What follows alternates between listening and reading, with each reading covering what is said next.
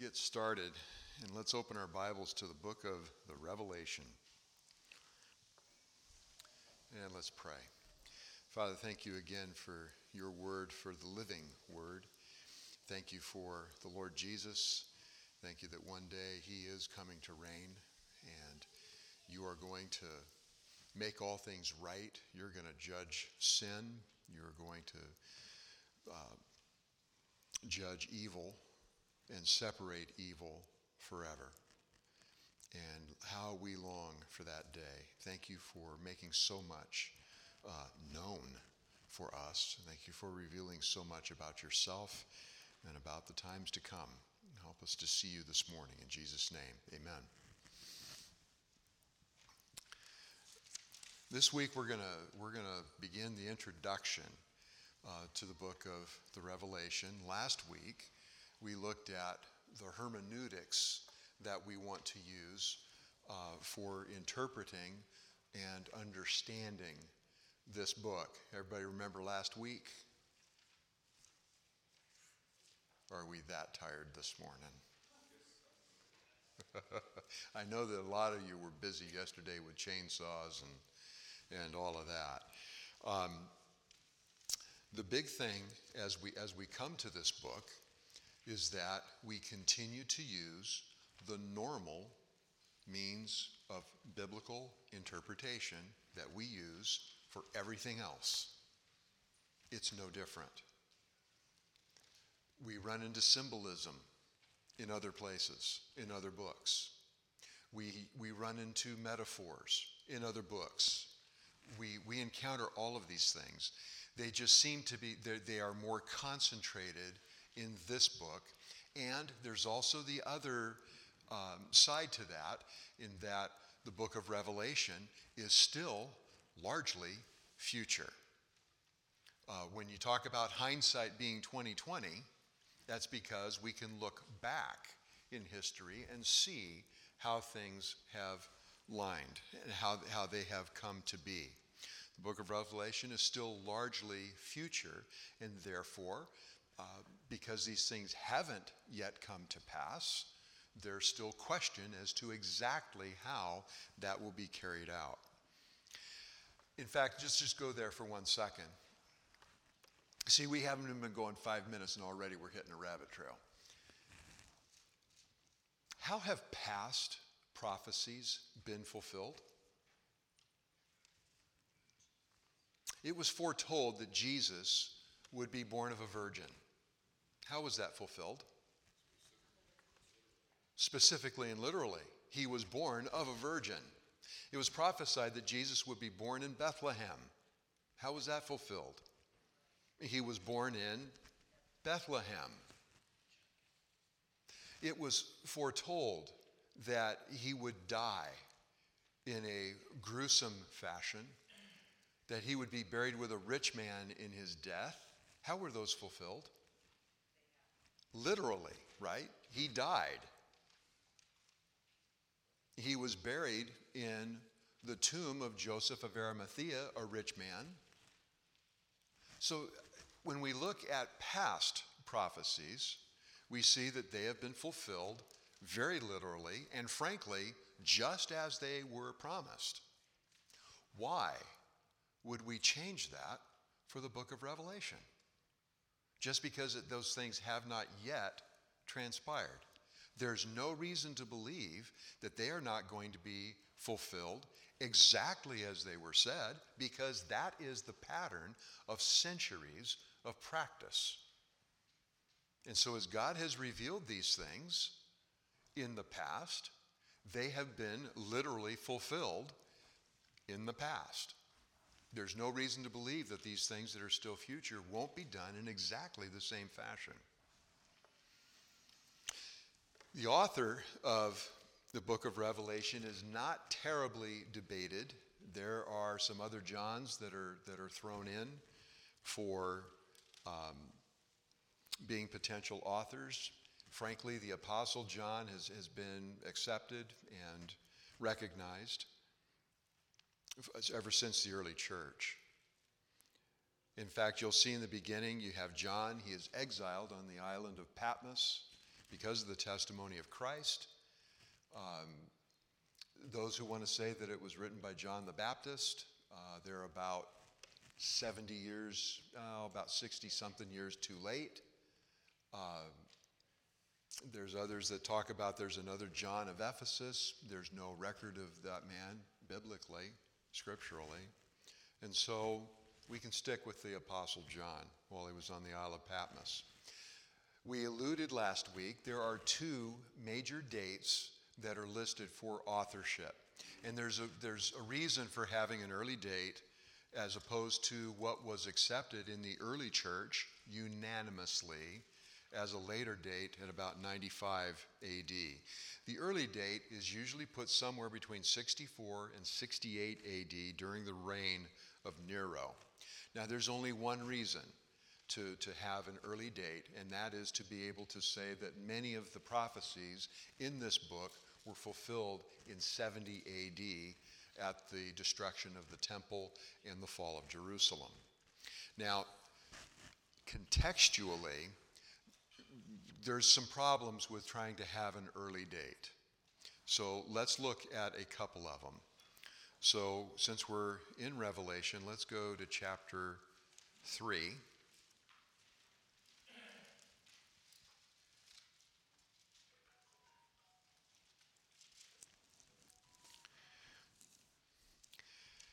And go to verse 14 to the message, to the letter that was given to the church at Laodicea.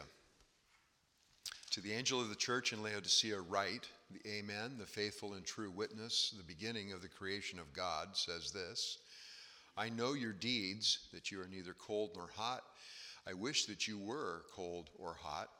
So, because you are lukewarm and neither cold nor hot, I will spit you out of my mouth. Because you say, I am rich and have become wealthy and have need of nothing, and you do not know that you are wretched and miserable and poor and blind and naked, I advise you to buy from me gold refined by fire so that you may become rich, and white garments so that you may clothe yourselves, and that the shame of your nakedness will not be revealed, and eye salve to anoint your eyes so that you may see. Those whom I love I reprove and discipline. Therefore be zealous and repent. Behold, I stand at the door and knock. If anyone hears my voice and opens the door, I will come into him and will dine with him, and he with me.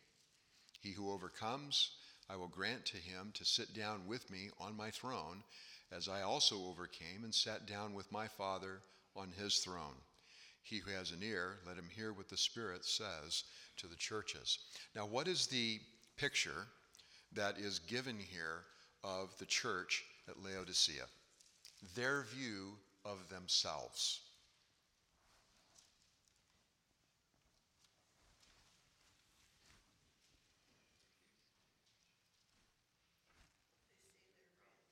Okay, they say that they're rich. They don't have need of anything. Yeah, they're good. Now, there's two ways to look at this. One of them is physically, and the other is spiritually. Now, which one is Jesus concentrating on? He's concentrating on the spiritual, right? They think that everything is just peachy, and in reality, they are nobody who what they how they th- perceive themselves to be. Now, physically, Laodicea had been a very rich place. It was a Roman city, it was a free city. Laodicea was destroyed completely by an earthquake in 60 AD. They refused to have uh, to accept Roman funding for rebuilding the city, and it took 25 years to put the city back together. Now, if in fact we have a, a letter that is written to this church in 67 or 68 AD, what's the status of their city? No, in fact, they're still cleaning up debris and rebuilding. And so Laodicea doesn't seem to fit with having this type of a letter written to them in the late 60s. mid to late 60s. That one there, okay, look, that could probably go either way. Ephesus won't. So flip back a page and let's go to chapter 2, verse 1. To the angel of the church in Ephesus, write, the one who holds the seven stars in his right hand, the one who walks among the seven golden lampstands, says this I know your deeds and your toil and perseverance, and that you cannot tolerate evil men, and you put to the test those who call themselves apostles, and they are not, and you found them to be false. And you have perseverance and have endured for my name's sake, and have not grown weary. But I have this against you, that you have left your first love. Therefore, remember from where you have fallen, and repent, and do the deeds you did at first. Or else I am coming to you, and will remove your lampstand out of its place, unless you repent. Yet this you do have, that you hate the deeds of the Nicolaitans, which I also hate. He who has an ear, let him hear what the Spirit says to the churches. To him who overcomes, I will grant to eat of the tree of life, which is in the paradise of God. Now, if you're going to hold to an early date of six, somewhere between 64 and 68 AD, you just came into competition with someone else who's writing to somebody in Ephesus. Now, we just finished studying the pastoral epistles, right? Second Timothy was written fairly briefly, shortly, before the death of the Apostle Paul, which is occurring in 67 or 68 AD, right in this window. When you look at the book of Second Timothy, what is Paul's major concern? What, what is the big fight that Timothy is to fight as he leads the church at Ephesus. False doctrine. Absolutely. If you when you look when you read 1st and 2nd Timothy, it is just over and over and over again. You teach them not to teach these strange things. You command them not to teach these strange things. You don't follow after these these whimsical ideas and speculations that are going to take you and they're going to take your those who hear you away from the gospel. Now, if Paul is writing this to Timothy at the same time that this letter from Jesus is being sent to that church, they don't add up. They're not even close. Because as Jesus is talking to them, you guys have handled, you know, here's a beautiful thing Timothy was successful. That timid guy was empowered by God and he carried out his mission faithfully and successfully. Because now here you have, a couple of decades later, three decades later, you have an, an assessment of this church.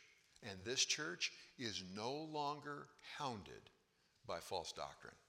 They've dealt with that issue. And how can you tell from the letter here in Revelation 2 that in fact this has to be at some time in the rearview mirror? There's a term that's used, and it's a term that can only deal with the passage of time. Look back down, and you will find it in verse 3. What's the term? Perseverance. Perseverance only happens with time. In fact, perseverance only happens with time in the midst of struggle. You don't have to persevere in uh, when times are good, in prosperity. You don't have to. You don't have to persevere on that one. And it's in the past tense. You have done this. And so again, contextually, there's I don't think there's any way that you can you can take an early date for this book. Not when you've got other letters being written to this to one of the same churches that is radically different as to the struggles that they're facing at that particular time. So, that kicks you into a later date. And that later date is going to be in the vicinity of 95 AD, which means it is the last of the books to be written that we have in our Bibles. Fittingly, because it's, it's the capstone, right? It is, you know, here's, here's the last chapter. And everything that has been leading up to this point finds its culmination in this book. Now, the book outlines fairly easily, and the outline is actually given in the book. So if you, since we're in Revelation, just flip back, uh, look just up in my Bible a little bit to chapter 1, verse 19. Jesus, in fact, we'll go back to verse 17. When I saw him, I fell at his feet like a dead man. And he placed his right hand on me, saying, Do not be afraid. Stop right there for just a moment. He's fallen at the guy's feet as a dead man.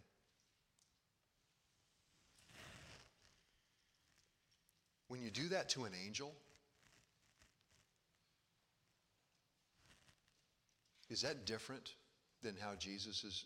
Well, does that give you an idea as to who this person is?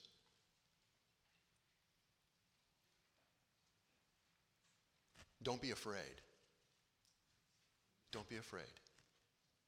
So this is an angel. This is Jesus that he's that he's speaking with. And in fact, that comes in right here. I am the first and the last.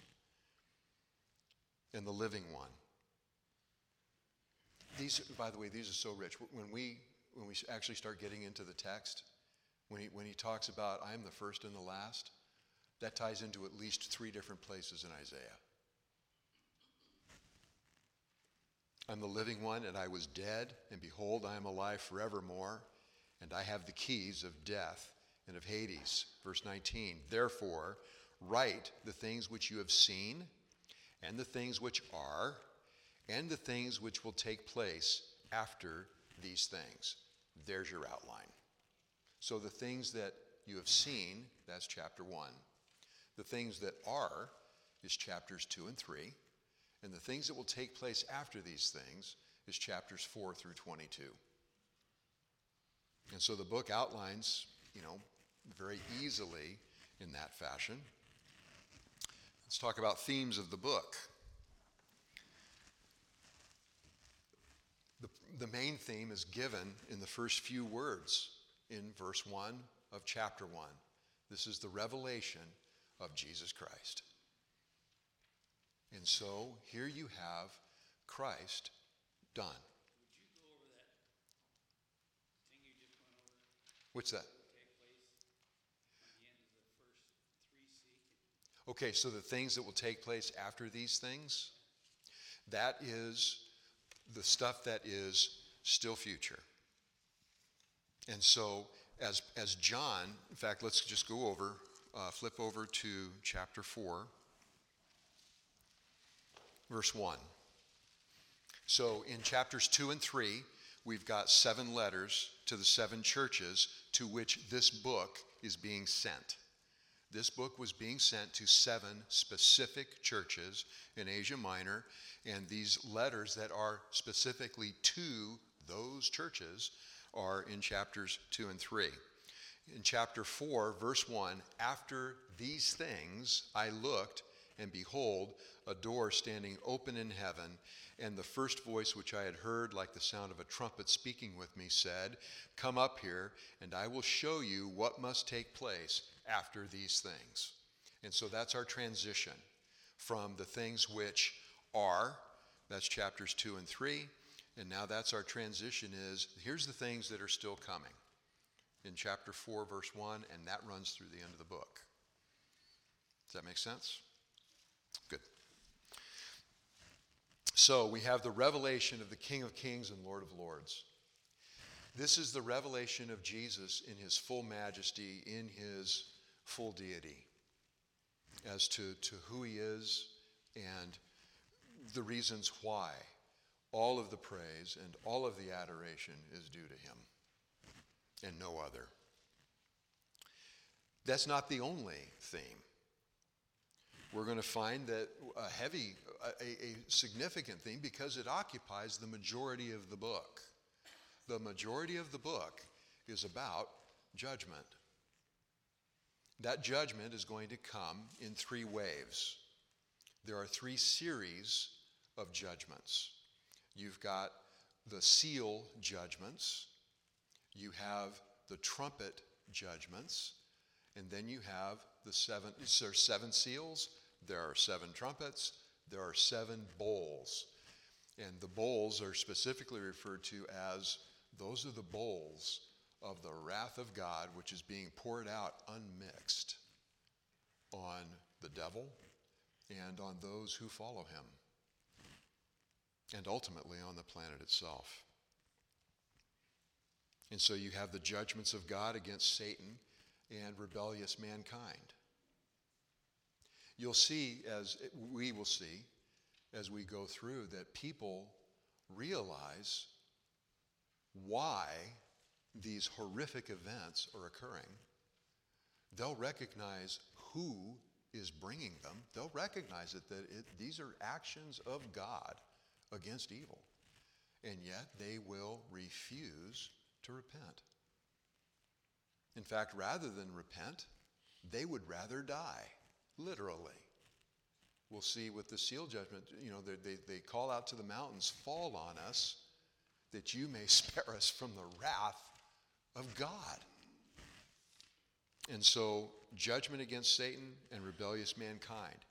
And there is a third major theme in this book, and that is the purification and redemption of national Israel.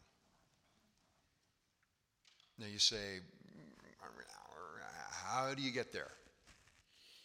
If you read this book like you read any other book, you'll end up premillennial and pre tribulational. You will. In the first three chapters, you will find, uh, well, I'll get off the, uh, I'll get out of the order of the outline here just a little bit. The word for church is ecclesia. You find that word 19 times in the book of Revelation. 18 of those occur in chapters 1, 2, and 3. The 19th is in chapter 22, verse 16, at the end of the book, near the end of the book. The church is not referred to at all from chapter 4, verse 1, all the way until chapter 22, verse 16. Now, in the first three chapters, it's all about the church. The, the, this book is being written to the seven churches. And in fact, now we have specific letters to these specific seven churches. And after that, silence on the issue. And in fact, where are the seven churches? Yeah, they're in Asia Minor, the area of Turkey. That's where all the focus, the attention is focused in the first three chapters. As soon as you get to chapter four, you split and you have basically two major arenas. One is in heaven, in God's presence. The other, when you get down here on the earth, where's the rest of the book focused geographically? Jerusalem. Jerusalem. And in fact, as you start to go through and look, all of a sudden, you start hearing all kinds of language that ties back to the Old Testament. You're going to have, there's going to be 144,000 witnesses that God is going to use as evangelists during the time of the judgments. Who are those 144,000 people? They're Jews by blood. 12,000 from each of 12 tribes. Not the 12 original tribes, interestingly. Joseph gets a double whack. He has, you know, you have the family of Joseph and you also have the tribe of Manasseh. Anybody know offhand which tribe gets left out? Dan. Dan. gets left out. The tribe of Dan, the tribe of Dan. And so, but yet, everything, in fact, what else is happening during this period of time? You have a functioning temple with sacrifices being offered, at least for the first three and a half years. In fact, if you go back to the Old Testament, this period of time, what is it referred to as? There's going to be two main titles that we're going to go back and we're going to go back and we're going to grab those threads and pull them forward. One of them is going to be this is the 70th week of Daniel. So in Daniel, when you have 70 weeks are prophesied for your people, this is week 70. There is also another uh, descriptor of this period of time. You'll find that in Jeremiah, and that is this is the time of Jacob's trouble. So, whose trouble is it? Jacob. Who's Jacob? Israel, right? That's where uh, Jacob's name was changed back in the book of Genesis, right? He was no longer called Jacob. Jacob meant what? Deceiver. Instead, Israel. That is your new name. And so this is the time of Jacob's trouble. As you look from chapters 4 through 22, you find that this is focused. All of a sudden now it's taken on a Jewish overtone. In chapter 12, we're going to run into there is a sign and there is a symbol. There's going to be a woman. That woman is who? If you don't know now, that's okay. We'll, we'll figure that out when we get to chapter 12, but I'll, I'll pull the curtain back for you because God's already pulled it back for us. That's Israel. And so, the purpose of the 70th week of Daniel, the purpose of the time of Jacob's trouble, is to bring the Jewish people to the place in Zechariah 12 where they will look on me the one who's been pierced, and they will mourn for me as for an only son.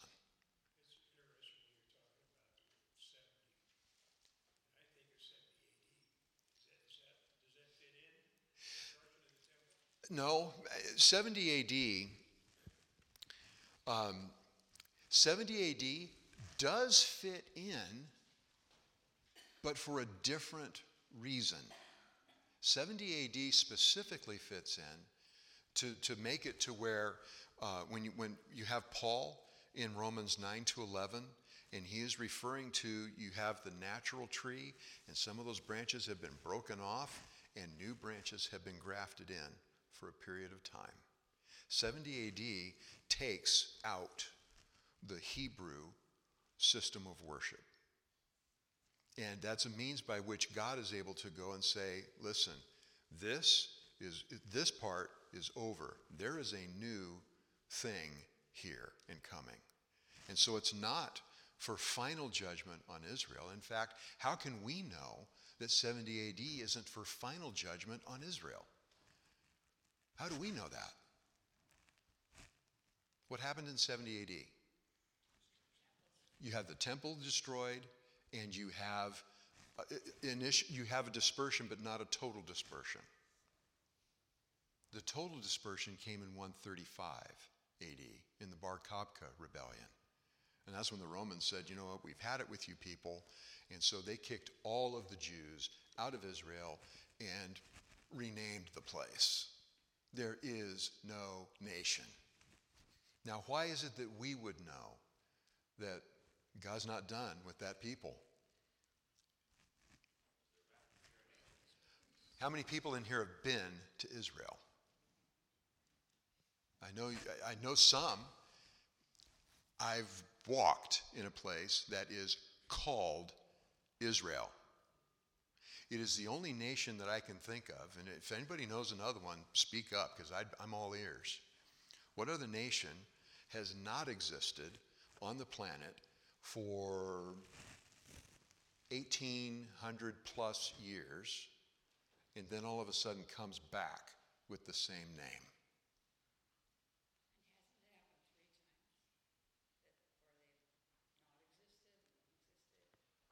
Yeah. It, you know, from 135, when they're all out, up until 1948, when all of a sudden the nation is reestablished.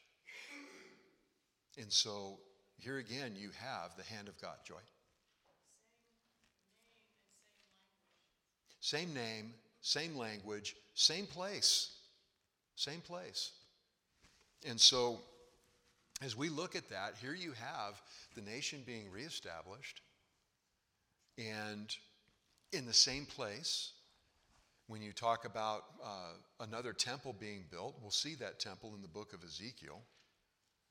Uh, I think I've told you before when, uh, when, when Carol and I went with Sean and Juliet in 2013, we were able to get up on Temple Mount. And I was walking around, I was pacing off Temple Mount because I wanted to see would Ezekiel's temple fit up here.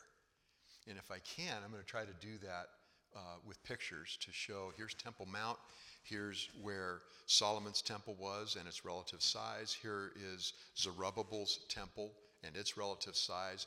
Zerubbabel's temple was uh, greatly expanded by Herod the Great. Uh, Herod the Great lived when?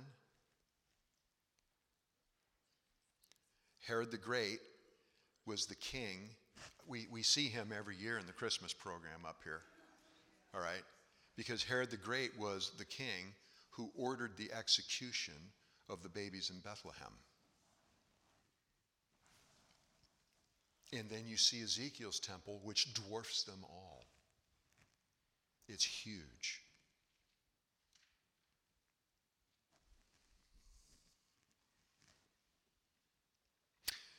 Now there are three views. How do so let's let's take this because this is kind of the elephant in the room. Um, there are three views as to the relationship between Israel and the church.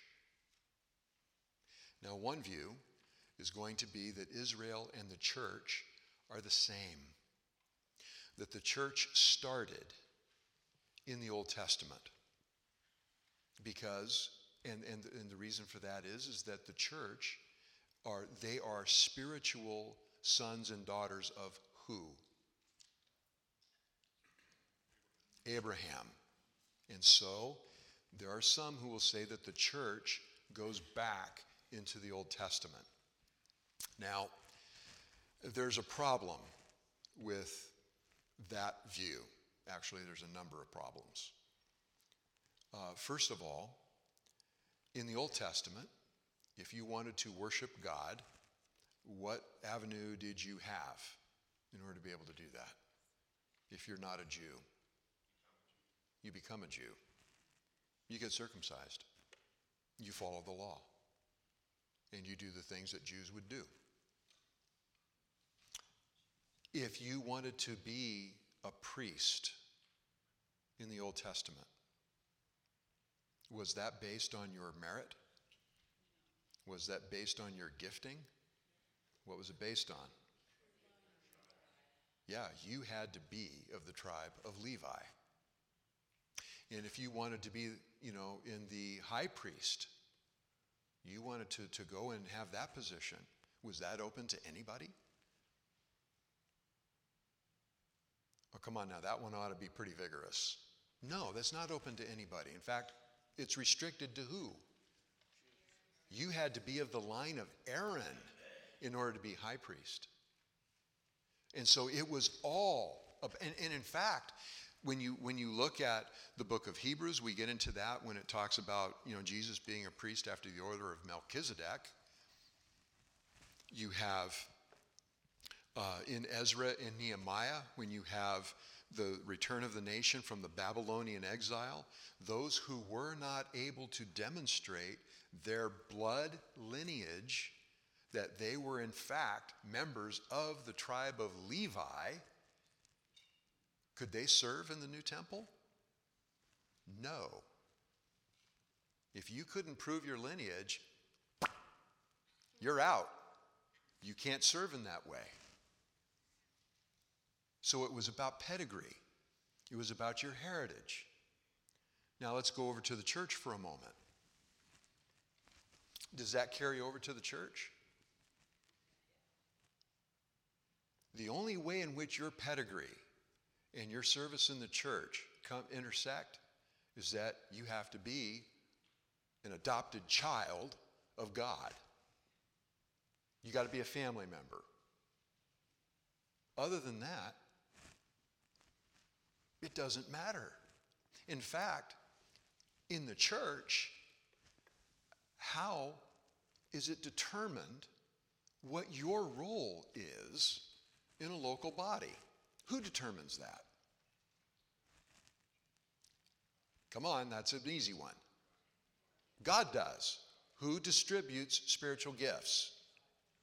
God does. Doesn't matter where you came from. It doesn't matter who your parents were. And so the economy there, when it comes to service between Israel and the church, are diametrically opposed.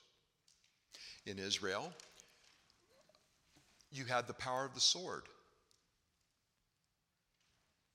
Who had authority to enforce the consequences of the law? The leadership did, right? Uh, they're in wandering in the wilderness. There's a guy out collecting sticks. He's collecting firewood on the Sabbath day. What happened to him? He was executed because you weren't supposed to do that kind of thing on the Sabbath day. There are all kinds of examples because they had the power of the sword to enforce God's law. Does the church have the power of the sword? I guess we ought to be thankful for that. The church does not have the power of the sword. The church has never had the power of the sword. When it comes to dealing with sin, what did God give? What, what are the limits that God has given to the church? If a person refuses to repent, what is the consequence? You're put out of fellowship. Now, can there be lethal consequences to failure to repent? Absolutely. But who carries that out?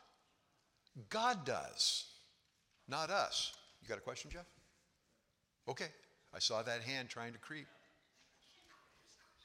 Okay, Andrew's going to bail you out.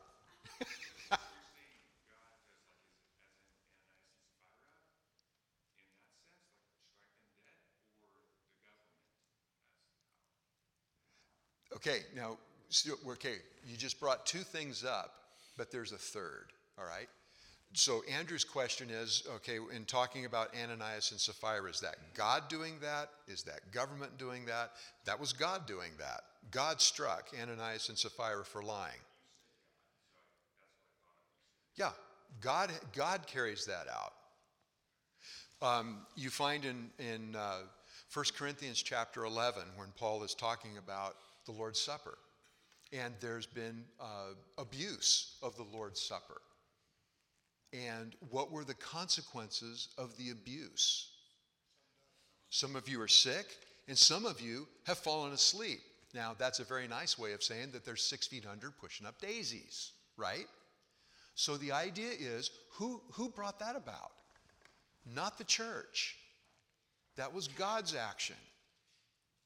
And so Israel had the power of the sword, the church does not. Now let's talk about individuals. Who in the Old Testament had the Holy Spirit indwelling? Was it a common thing? No, very uncommon. And in fact, if the Spirit of God was resting on you, everybody on the block knew it, right? You were a different man. You were a different woman. So it was very rare for that to happen in, in Israel. Now, how about the church? Is it rare in the church to have the indwelling Holy Spirit? No, in fact, it is mandatory if you're going to be in Christ that you have the indwelling Holy Spirit. And so there's no way to be able to take the church and Israel and put them together and say that somehow they're the same thing. You can't do it. Now, you cannot do it. As the events in Revelation carry forward, what are you going to find? You're going to find a massive turning on the part of the nation of Israel. And they're going to come to their Messiah. And at that point, what will you have? Well, you're going to have a redeemed nation and you're going to have a church, and those are going to be on the same page. So, that's the, the idea of the church being spiritual Israel. It doesn't, doesn't fly. That's one view. Second view is that Israel, that Israel and the church are distinct, they are different from each other, but the church has replaced Israel as the inheritor of the promises of God. Now, this is when you run into a term called replacement theology, that's this one that the church has inherited the promises that were made to Israel by God in the Old Testament.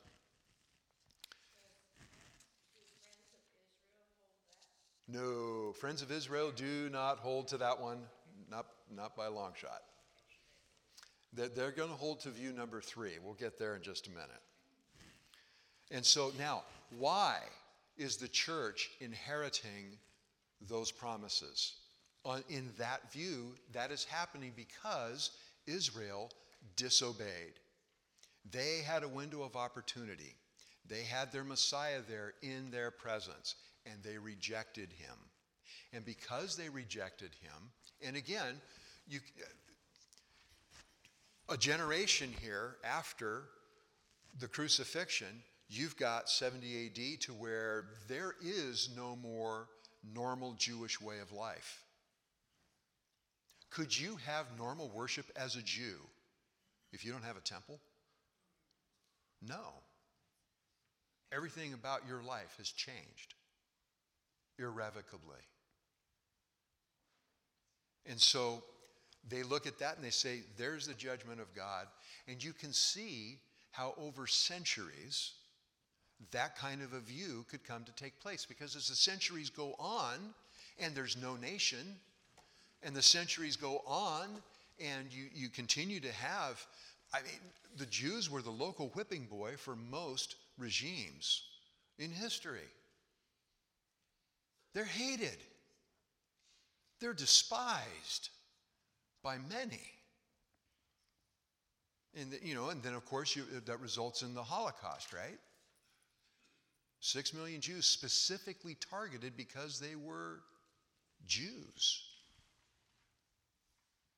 And so, you, I, you know, you can see how over centuries that, you know what, these people, God despises them because all these things are happening. And then you get 1948 and the reestablishment of the, of the Jewish nation, and you have what can only be described as interventions by God. They should have been wiped out in 1948. They should have been wiped out in 1967.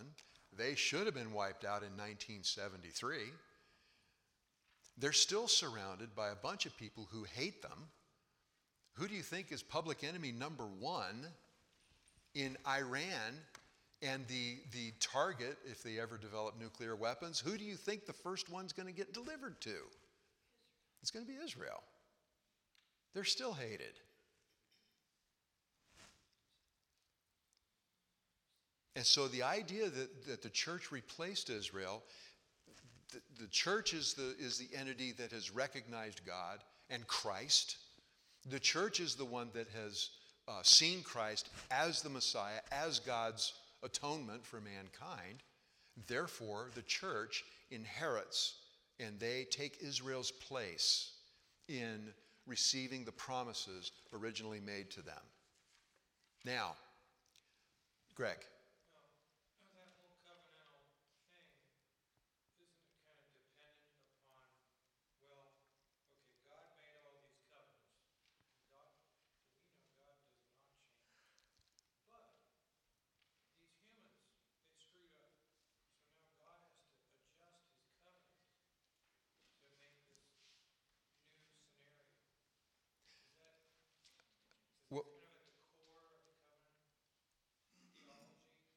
Yes.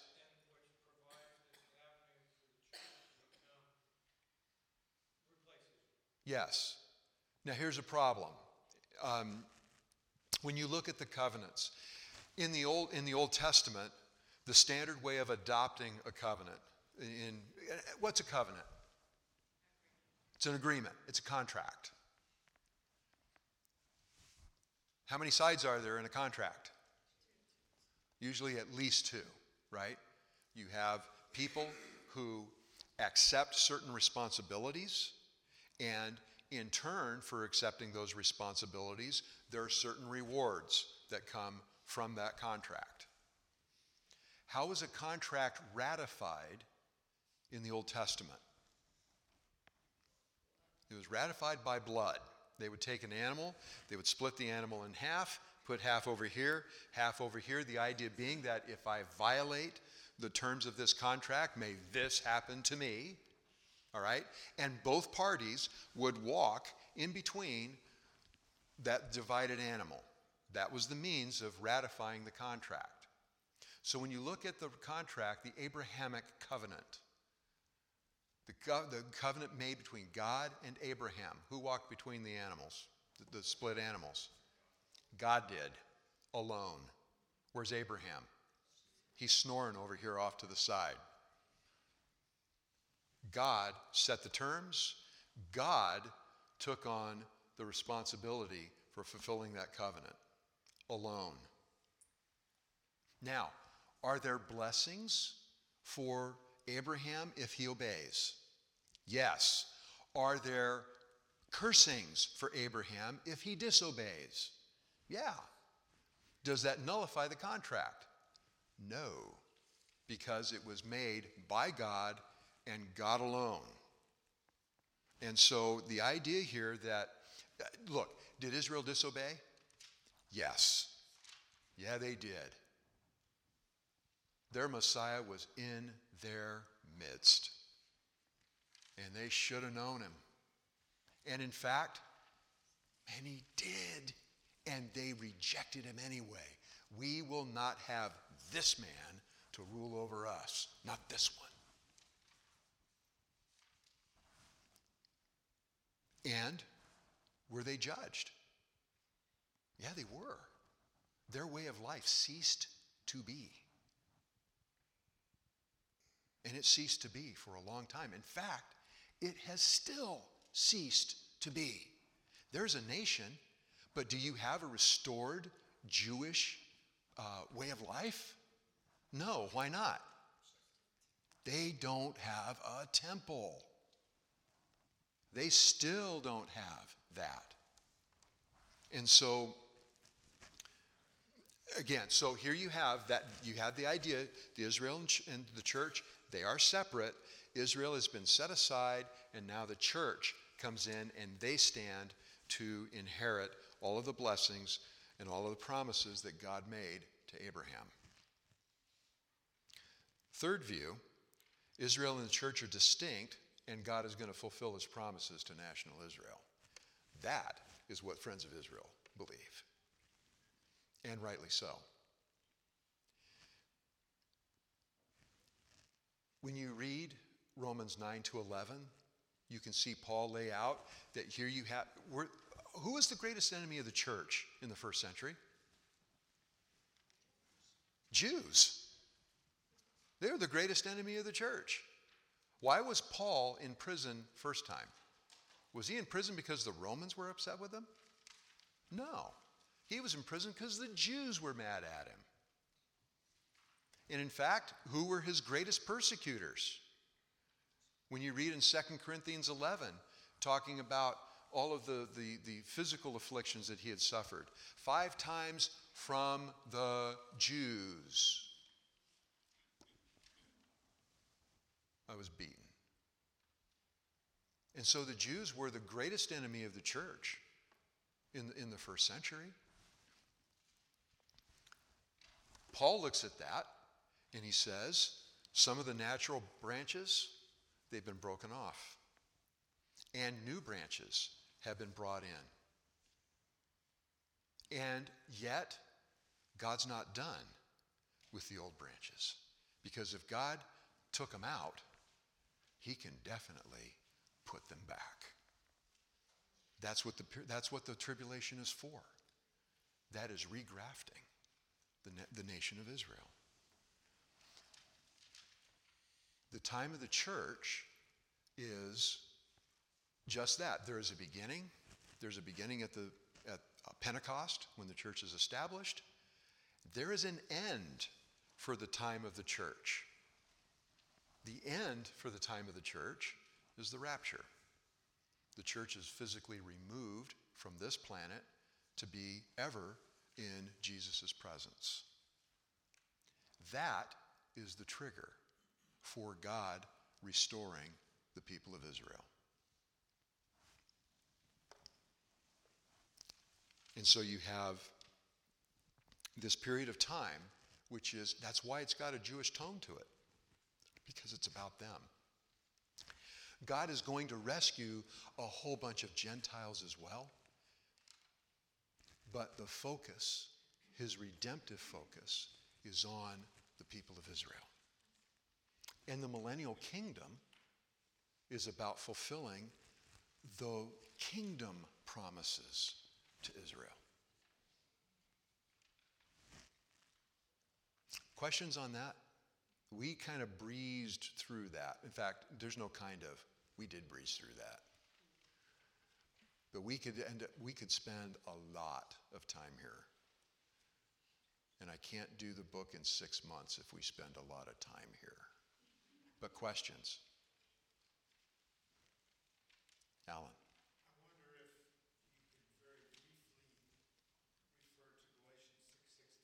Sure. Okay, so let's flip over there. Uh, the passage that Alan is, is referring to is Galatians 6.16. In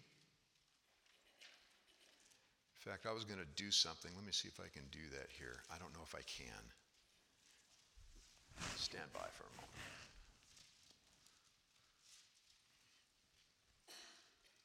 I don't think it's going to let me do it. That's not what I want. I want that.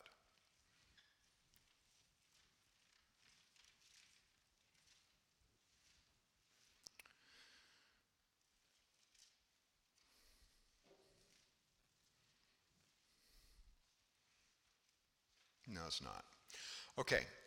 Galatians 6:16 and those who will walk by this rule peace and mercy be upon them and upon the Israel of God. Now, that is the ESV. Let's look at in the NAS. And those who will walk by this rule, peace and mercy be upon them and upon the Israel of God. Don, have you got your King James with you? You got, is it a King James or a New King James? New King James. Uh, what does it say there in the last phrase? Uh, is it and or even the Israel of God? And. And? Okay. King James has even, the Israel of God. Now, even and and, mm, those are the same word in Greek. And the Greek word is kai, K A I. Kai is a conjunction. It is most and upon. That's King James. Where'd they get even?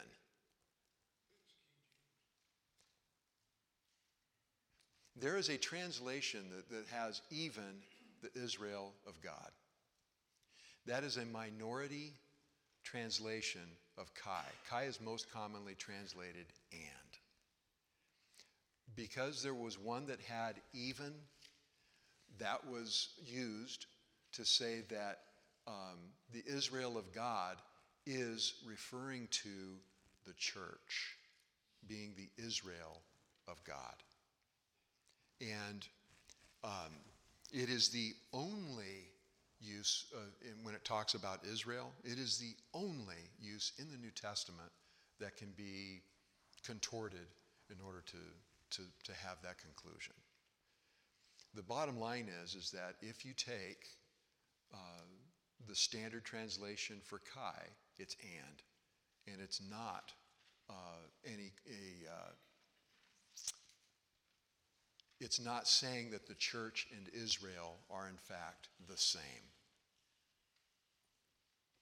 That is, to my knowledge, that is the primary text that's used for those who want to say that uh, Israel, that the church is Israel from the New Testament. Spiritual, Spiritual Israel. Thank you.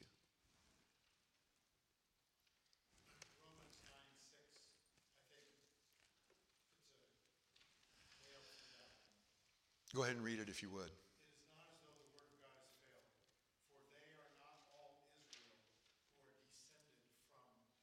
Right. So you can be genetically Jewish and not Israel in God's sense. Right. Okay, Israel in the book of Revelation.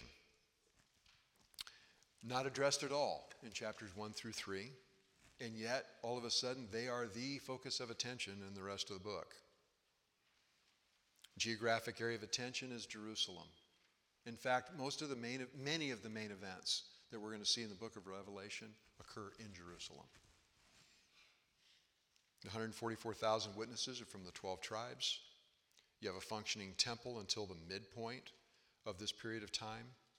And Israel's the woman in chapter 12. So again, it is um, the whole tone of the book from chapters 4 through 22 is about Israel, about God's people, Israel, and bringing them to saving faith. And by the way, it is going to be at a tremendous cost.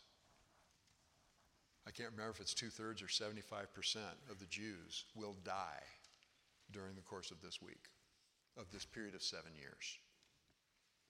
And so it is going to be uh, horrific for them. It's also going to be horrific for mankind billions of people are going to die as a result of these judgments. When you look and uh, when you look at the seals, when they start being released, a third of mankind, a quarter of mankind, being taken out under one set, one, one judgment. How many people are on the planet now? Seven billion? A third of seven, two and change. Gone. And so, not a place that you want to be. And that is a foretaste of what eternal judgment is going to be for those who reject Christ. See, we talk about hell. Where is the eternal dwelling place for those who reject Christ? Where is the eternal dwelling place for those people? It's in the lake of fire. Now, you know I was a fireman. I got to tell you, don't want to be there. I cannot think of a more horrific punishment.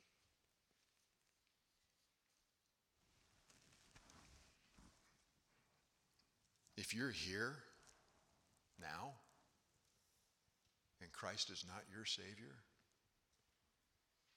what we're going to be studying is what awaits you.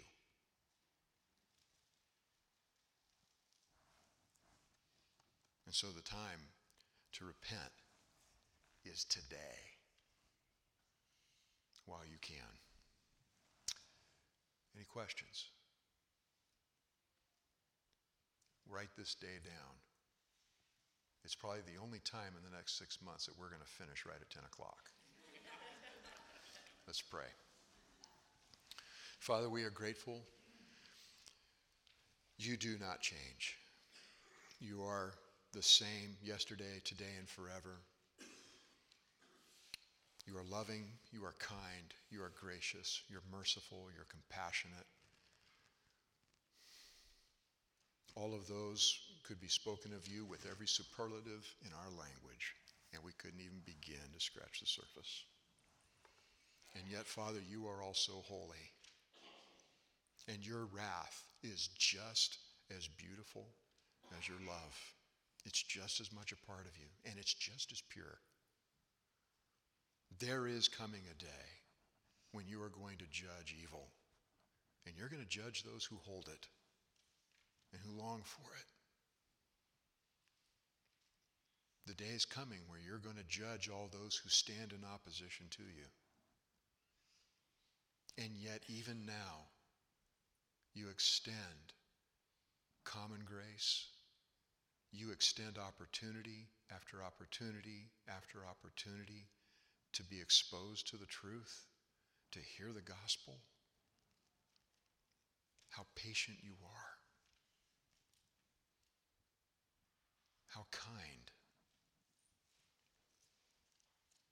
And Father, we ask that, that many, even in our day, that many would see, that they would taste and see that you're good. That they would see the, the, the, the wrath that awaits them. And rightly so. And Father, we ask that they would turn, even in our day, that you would use the, the, the different situations that are, that are happening now in our day and time. People should be afraid. They should be very afraid. But they should be afraid because they're under your wrath. But you also provide a way of escape, a way of redemption. Father, help us to be faithful in proclaiming that message, that many would flee the wrath that is to come. And Father, I pray as we're studying this book that, that we would